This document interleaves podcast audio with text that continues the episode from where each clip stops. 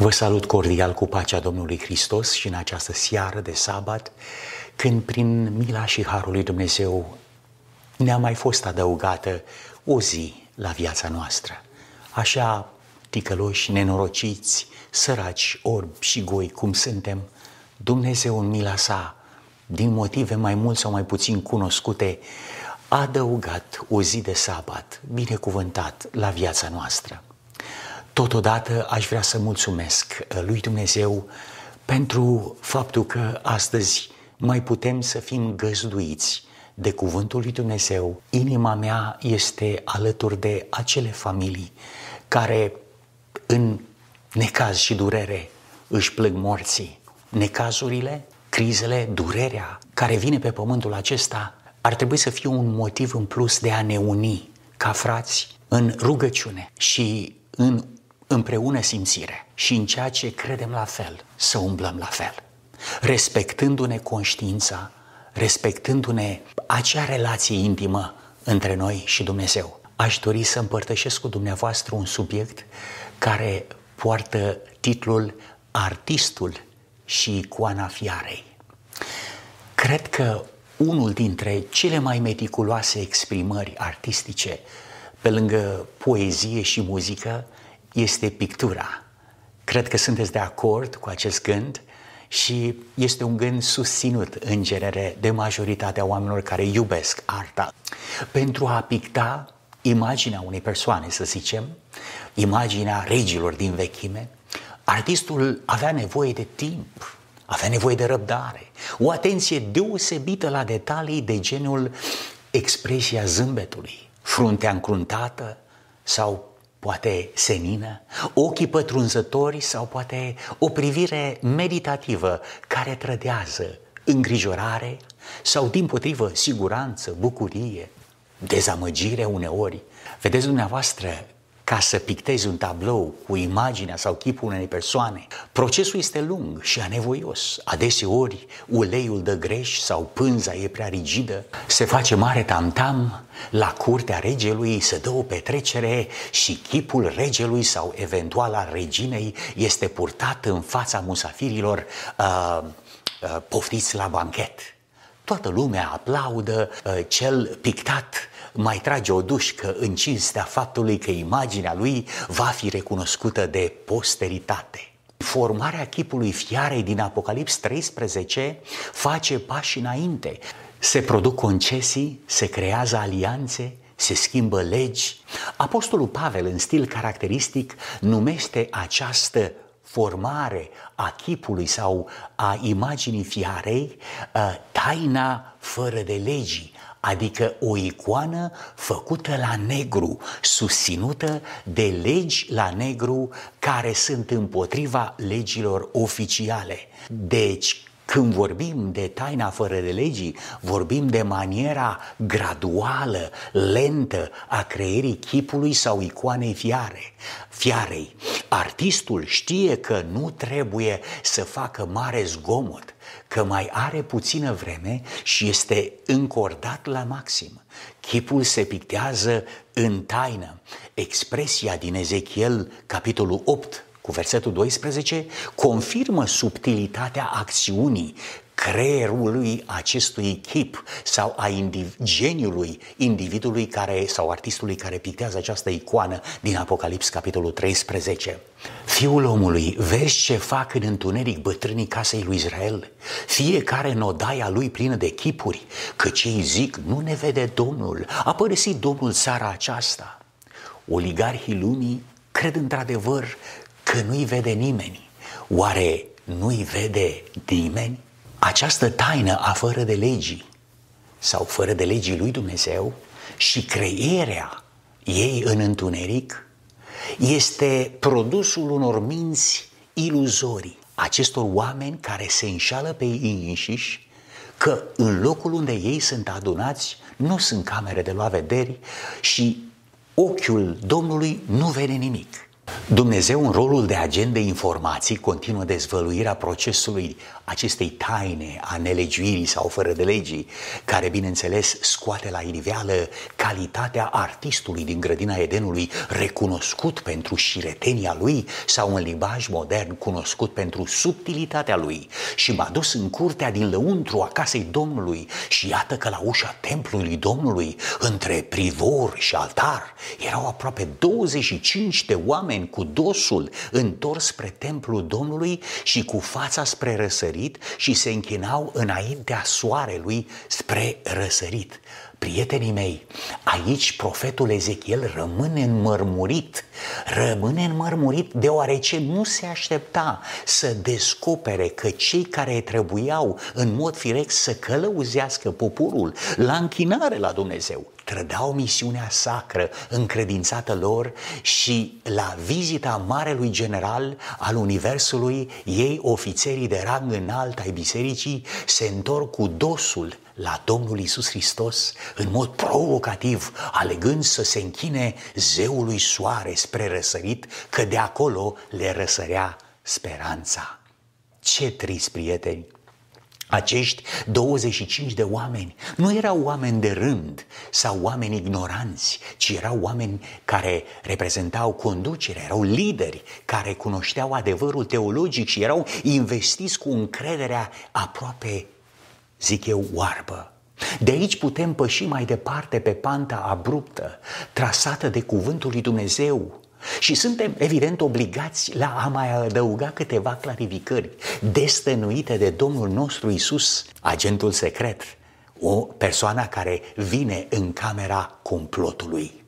Imaginea fiarei care se face cu răbdare și maximă subtilitate, că doar de aceea este taina fără de legii, are de a face cu închinarea la soare, o închinare care este diametral opusă cu închinarea la Domnul Isus Hristos.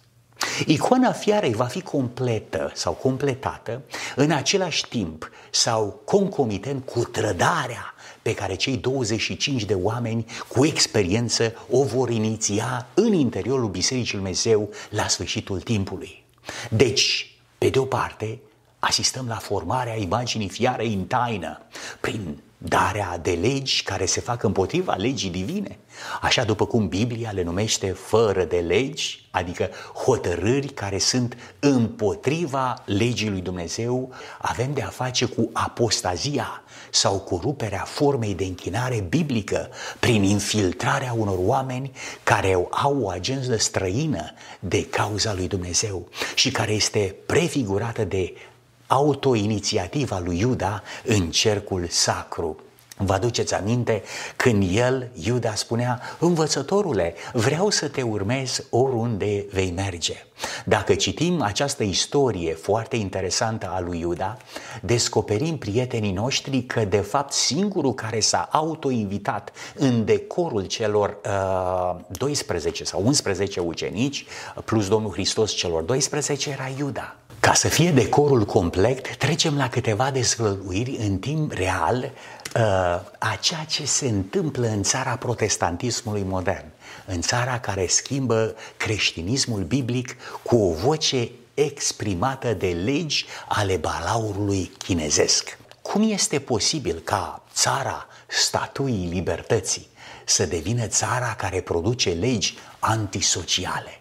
Săptămâna trecută, uh, purtătoarea de cuvânt, uh, Jane Saki, uh, la o conferință de presă în fața Casei Albe, a scăpat porumbelul din gură ca și Caiafa care rostise fără să-și dea seama un adevăr care fusese profetizat de altfel de multă vreme, de mulți ani înainte, și anume că este în folosul unei națiuni întregi să moară un singur om. Tot așa și domnia sa, doamna Jane Saki, a rostit un început de profeție care de fapt începe tragerea cortinei sau dezvăluirea chipului icoanei, uh, imaginii fiarei care avea rana de moarte și trăia.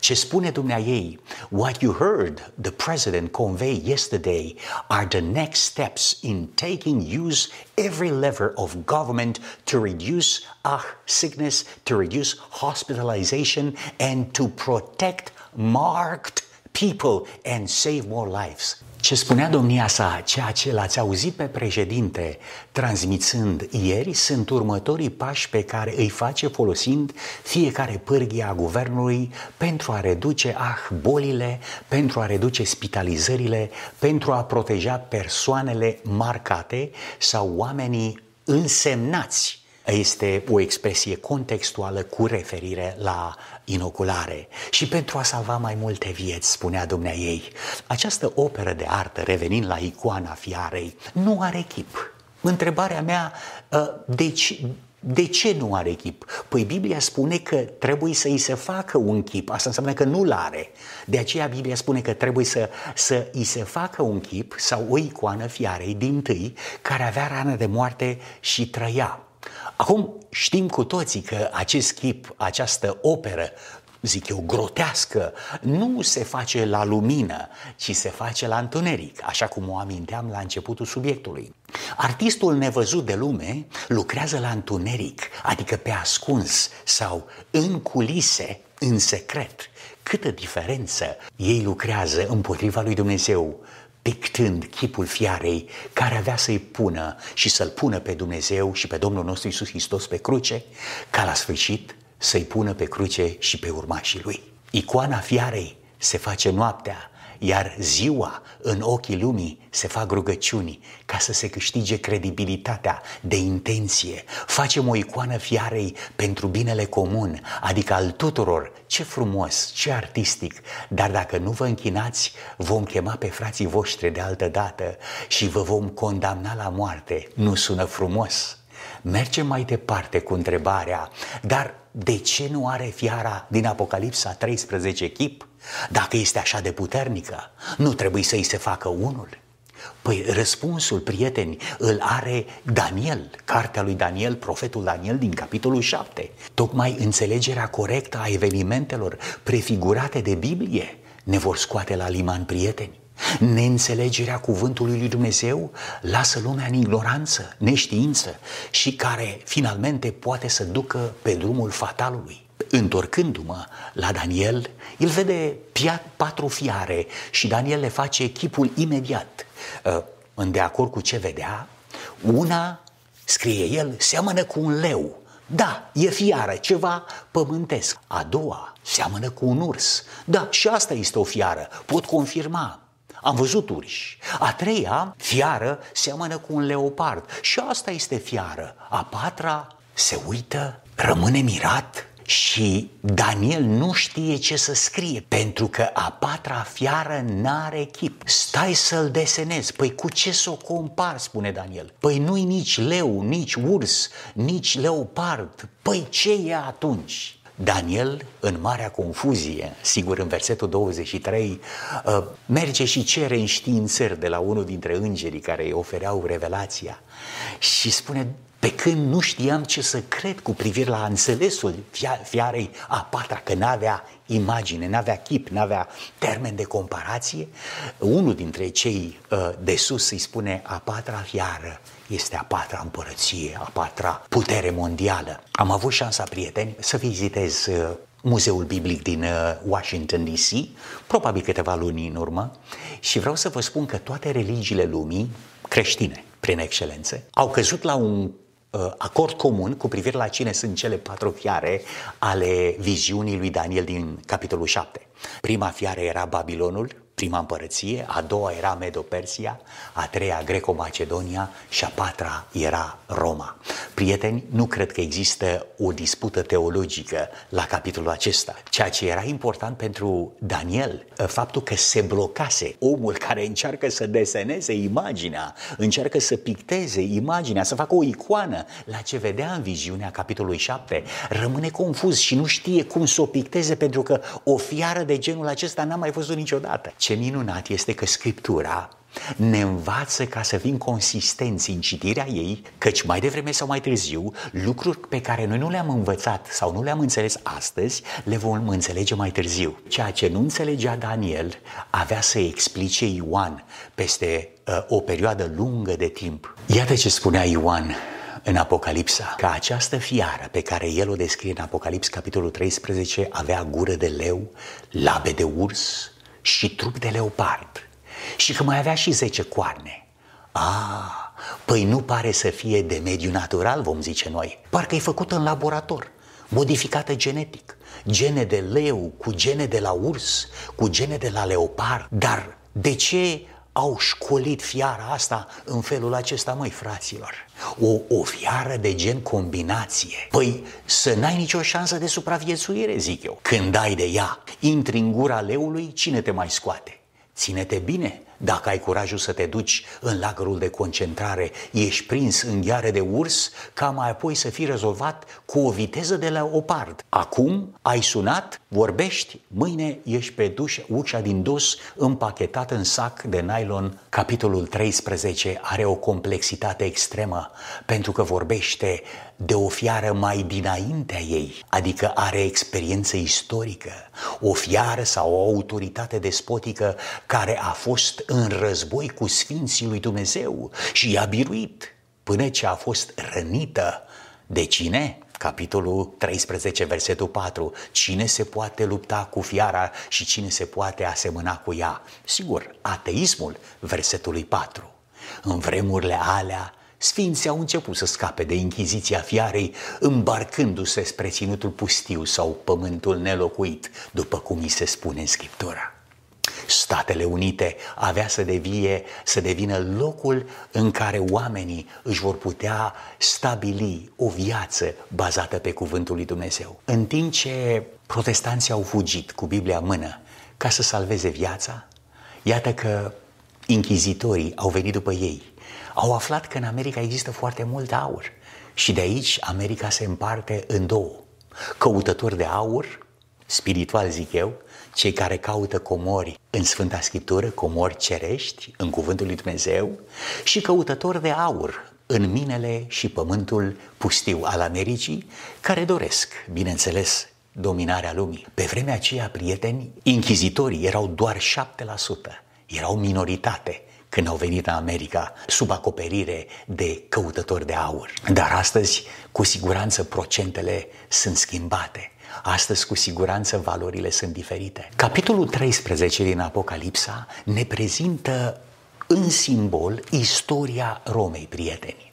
Istoria Romei păgâne, apoi transformarea Romei păgâne în faza de uh, pseudo-religiozitate, istoria Romei papale, de la faza de incubație până la Napoleon, care se scutură de această beznă a evului mediu și rănește aproape în mod irreversibil interesele Romei. Rana de moarte dată Romei este atât de adâncă încât produce rana de moarte sau sângerarea de moarte. Până acolo că statul pontifical este desfințat, prieten. Apoi Ioan întoarce pagina și ne prezintă o fiară care are două coarne ca ale unui miel. Deci iată din nou o fiară hibrid, o fiară de combinație. De ce un balaur? Această declarație, această expresie, un balaur, înseamnă că sunt mai mulți balauri. Evident că sunt mai mulți. Unul era Imperiul Roman păgân, balaurul roșu. Astăzi, evident, avem China, care este tot un balaur roșu. Uh, sigur, artistul din spatele scenei uh, este balaurul cel vechi, o altă formă de simbol în lumea balaurilor, adică tatăl tuturor balaurilor, dacă vreți. Deci sunt mai mulți balauri. În timpul prezent, această Americă face în taină, uh, fără de lege, adică împotriva legilor existente, Uh, conținute în Constituție, face o imagine și un chip icoanei fiarei dinaintea ei. Artistul cel vechi, Balaurul, face un tablou fiarei în taină, în taina fără de legi, adică tăceți din gură și lucrați în ascuns, în întuneric, până când uh, fiecare principiu al Constituției va fi repudiat. Așa cum spune înțelepciunea lui Dumnezeu în Testimonis uh, 5, dacă nu mă înșel, în care spune că oamenii din această țară vor produce uh, legi de așa manieră încât vor repudia fiecare principiu al Constituției, al sistemului de guvernământ protestant. Păi atunci de ce mai facem un tablou puterii fiarei, care este deja un fapt istoric consumat? Răspunsul găsim tot în Apocalipsa lui Ioan, care ne explică de ce se face un tablou sau o imagine sau un chip fiarei dinaintea ei, pentru că rana de moarte fusese vindecată. Știți, prieteni, săptămânile trecute a fost un scandal care a izbucnit uh, din nou în Franța, unde oamenii bisericii uh, sau oamenii catedralelor, dacă vreți, au fost acuzați de fenomene pedofilice. Se pare că autoritățile au dorit o formă de pedeapsă, o formă de împotriva lor. Dar Biserica Romei refuză dezbrăcarea acestor oameni de creditul pe care biserica sau cu care biserica a investit și sau cel puțin anularea imunității acestor prelații, acestor indivizi. Vedeți ce diferență? Autoritatea civilă spune despre un prelat este vinovat cu dovezi, vin copii abuzați să mărturisească și așa mai departe. Și totuși autoritatea Romei spune nu. Câtă diferență, prieteni, între Franța de astăzi și Franța lui Napoleon, care dă durs o lovitură de moarte Romei papale. Franța de astăzi privește neputincioasă la abuzurile execrabile făcute de astfel de preoți împotriva copiilor care chipurile sunt invitați în strană să cânte. De ce Franța de astăzi nu mai este așa cum era Franța lui Napoleon? Pentru că rana de moarte a fiarei se vindecă sau a fost vindecată. Rolurile sunt inversate, prieteni. Iar pe de cealaltă parte, protestantismul și politica din USA lucrează de zor în întuneric. Dumnezeu Agentul secret de care nu pot scăpa este peste tot și ia notă de ce plăinuiesc ei, acești oameni în taină, în taina fără de legii sau în taina secretă împotriva legii lui Dumnezeu. Dumnezeu merge până acolo că dă în vileag sau descoperă ce fac ei în taină. Profetul Ezechiel este chiar uimit, dacă nu șocat, de ce vede sau de ce îi se arată în viziune în capitolul 8. Și Așa cum spune versetul, vezi fiul omului ce fac ei bătrânii casei lui Israel în întuneric, în fiecare în odaia lui de chipuri. Că ce zic, nu ne vede Domnul, a părăsit Domnul țara aceasta. Imaginea fiarei se profilează la orizont tot mai mult, prieteni. Ciurul cerului a început acest proces al cernerii. Oamenii se despart, familii sunt distruse. Dușmanii sunt chiar cei din casa ta. Acestea sunt confirmări că personajul Isus a fost mai mult decât o imagine luată în râs de cei care cred în stăpânii lumii. În culise se vorbește despre apariția unui nou virus. I-au pus numele de Marburg. Pare foarte elegant numele. Directorul Organizației Mondiale a Sănătății, citez, spunea Marburg is a very different virus to the one that goes as COVID 19.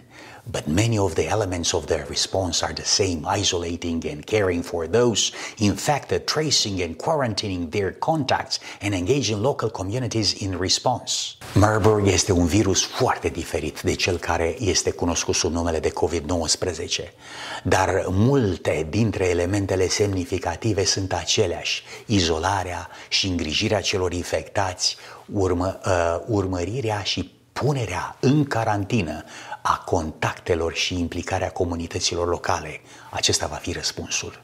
Nu există un vaccin autorizat pentru Marburg, deși există vaccinuri în curs de dezvoltare și OMS lucrează cu partenerii noștri pentru a căuta oportunități de a ajuta în timpul acestui focar prin planul RMD pentru epidemii.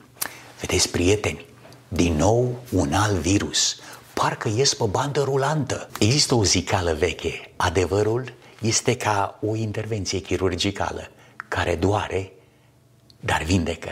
Minciuna este ca un painkiller. Ameliorează pe moment, dar consecințele sunt irreversibile.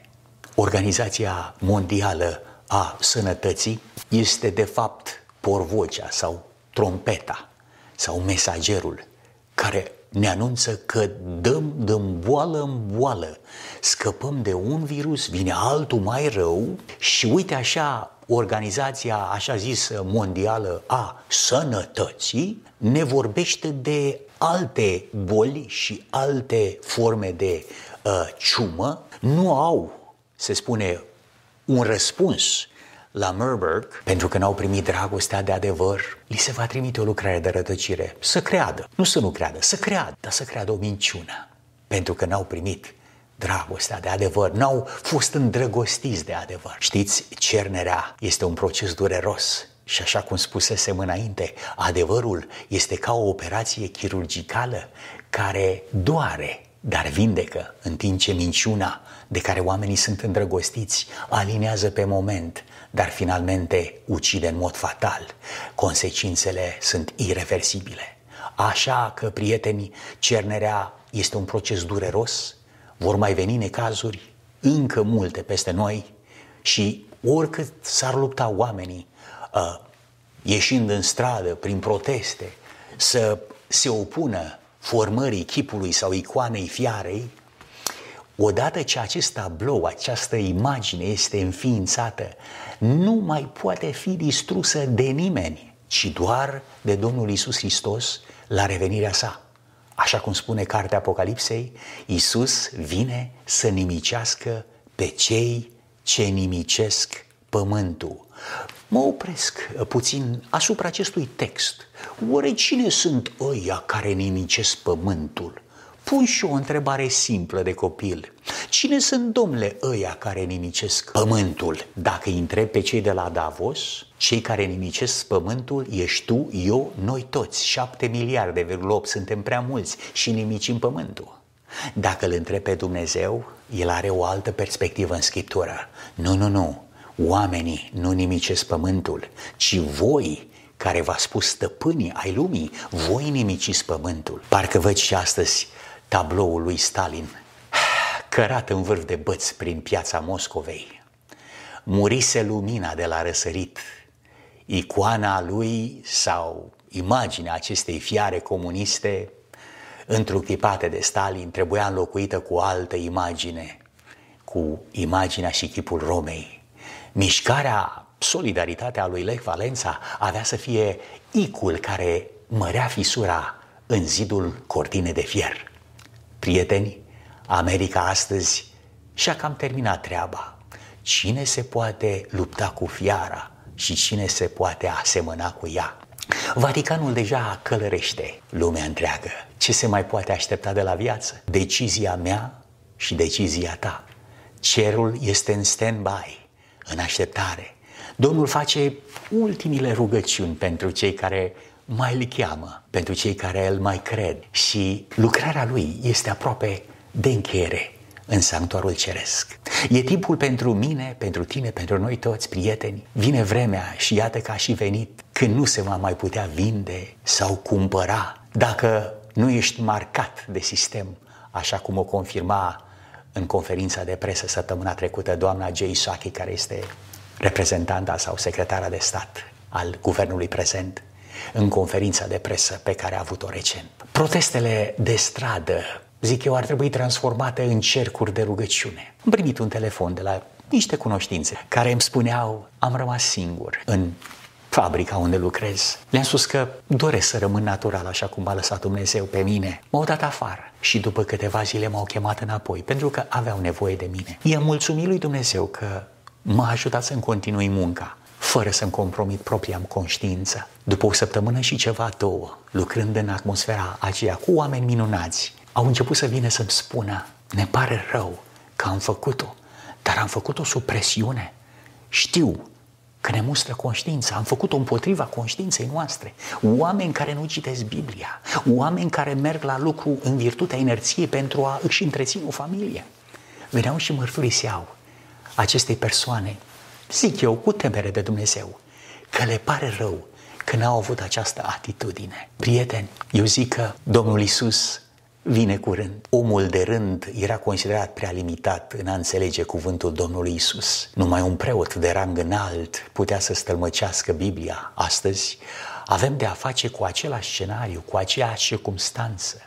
Omul îmbrăcat în alb este singurul capabil să-ți interpreteze pentru tine, pentru mine, ca oameni limitați și reduși, ce este știința adevărată și ce nu este știință adevărată. Care este știința din spatele tombolei din București, unde pentru trei mici și două beri trebuia să devii un experiment medical. Sunt mulți înduioșați de tirania Marelui Alb, dar vine vremea când toate vor fi lămurite prieteni. Fiecare om este creat de Dumnezeu să aleagă liber, fără constrângere, dacă vrea să meargă pe o cale sau pe alta. Iubim pe toți oamenii, așa cum sunt, așa cum cred, așa cum ei aleg să creadă. Și cred, prieteni, că această criză nu ar trebui să ne despartă, ci ar trebui să ne unească. Dumnezeu să ne ajute cu un duh de blândețe și de umilință, ca să putem să ne unim în rugăciune și în aceste momente de criză teribilă, în care noi pierdem pe cei dragi și încă mai rămânem în viață, nu că suntem mai buni decât ei, să putem găsi vectorul, să putem găsi elementul care ne poate uni în rugăciune și în lacrimi și să nu ne dușmănim unii pe alții, pentru că oricum, înainte ca noi să ajungem în împărăția cerului, ni s-a garantat unitatea în Hristos, unitatea frățească care va fi binecuvântată într-o zi cu pugurârea Duhului Sfânt al lui Dumnezeu. Prieteni, închei în această seară, făcând un apel la inima tuturor celor care sunt prezenți, haideți să ne unim inimile noastre în rugăciune și să rugăm pe Domnul să ia din inima noastră tot ce nu este corespunzător voinței sale. Să ne plecăm capetele în rugăciune. Iubite Tată din ceruri, cu lacrimi în ochi, cu durere adâncă în inima noastră, te chemăm acum, noi, pământenii fără niciun merit, la intersecții și răscruci de drumuri, nu știm pe un să o luăm. Noi care suntem oameni simpli, nu înțelegem, dar căutăm călăuzirea de la tine. Ne încredem în tine. Tu ești Dumnezeul nostru. Tu ești cel care ne vindeci, în primul rând, de păcat și apoi de metehnele noastre trupești. Adeseori, în egoismul nostru, suntem interesați mai mult de vindecarea trupească a noastră și mai puțin de vindecarea inimii, minții, sufletului nostru de păcat. Doamne, da, vrem să fim vindecați. Parcă auzim și astăzi vocea Domnului Hristos, care îl întreba pe Bardi, meu, ce vrei să-ți fac? Și omul săracul, ce putea să spună? Tată, Doamne, vreau să-mi capăt vederea. Iubite Tată, în această seară, înainte de vindecarea trupească, te rugăm, ajută-ne să ne recăpătăm vederea spirituală, vederea care ne va ajuta să renunțăm la idoli, la păreri și să lăsăm toate la picioarele crucii tale. Și apoi, dacă este voia ta, după ce ne-ai vindecat de păcat, după ce ne-ai vindecat de metearma egoismului și a mândriei personale, vindecă-ne și trupește, că Tu ești Dumnezeul nostru. Ne rugăm pentru toți cei care trăiesc într-un moment de durere absolută. Ne rugăm pentru oamenii care hăi, sunt hăituiți ca animalele. Doamne, fie milă de popor și fă Tu ca această criză, acest întuneric care s-a bătut asupra pământului, să fie o oportunitate prin care noi, oamenii, să ne întoarcem la Tine cu plâns, bocet și rugăciune. Îți mulțumim că ne iubești, îți mulțumim că ți-ai dorit viața pentru noi. În numele Lui Isus, fii cu toți cei care sunt astăzi pe calea undelor și vindecă durerile, rănile făcute de păcat și de boală. În numele Lui Isus te-am rugat. Amin. Dragii mei prieteni, în această seară am avut marea bucurie să împărtășesc câteva gânduri cu dumneavoastră din nou și aș dori ca mâine dimineață la 9 jumate să ne putem întâlni din nou pe calea undelor, de data aceasta din nefericire datorită circumstanțelor actuale și datorită situației de carantină și de boală. Biserica nu se va putea aduna în persoană, dar vom avea privilegiu ca să studiem împreună Cuvântul lui Dumnezeu pe calea undelor iar la ora 11 sigur că vom fi binecuvântați ca de obicei cu un mesaj din partea lui Dumnezeu. În această seară vă las uh, în compania tinerilor de la Bucov care întotdeauna cu multă bucurie împărtășesc un cadou muzical cu cei care vin în seara aceasta prezenți pe calea undelor cu o inimă însângerată de durere. Fie ca Dumnezeu să binecuvânteze și să vindece rănile tuturor celor care sunt prezenți și care au pierdut din viața lor, din familia lor, oameni, bărbați, femei, soți, soții, mame, tați, copii, nepoței, care i-au pierdut în mod temporar și pe care i-au iubit și care au o valoare extraordinară pentru sufletele lor. Dumnezeu să ne vindece rănile, să ne dea putere, să mergem înainte ca să-i slușim Lui.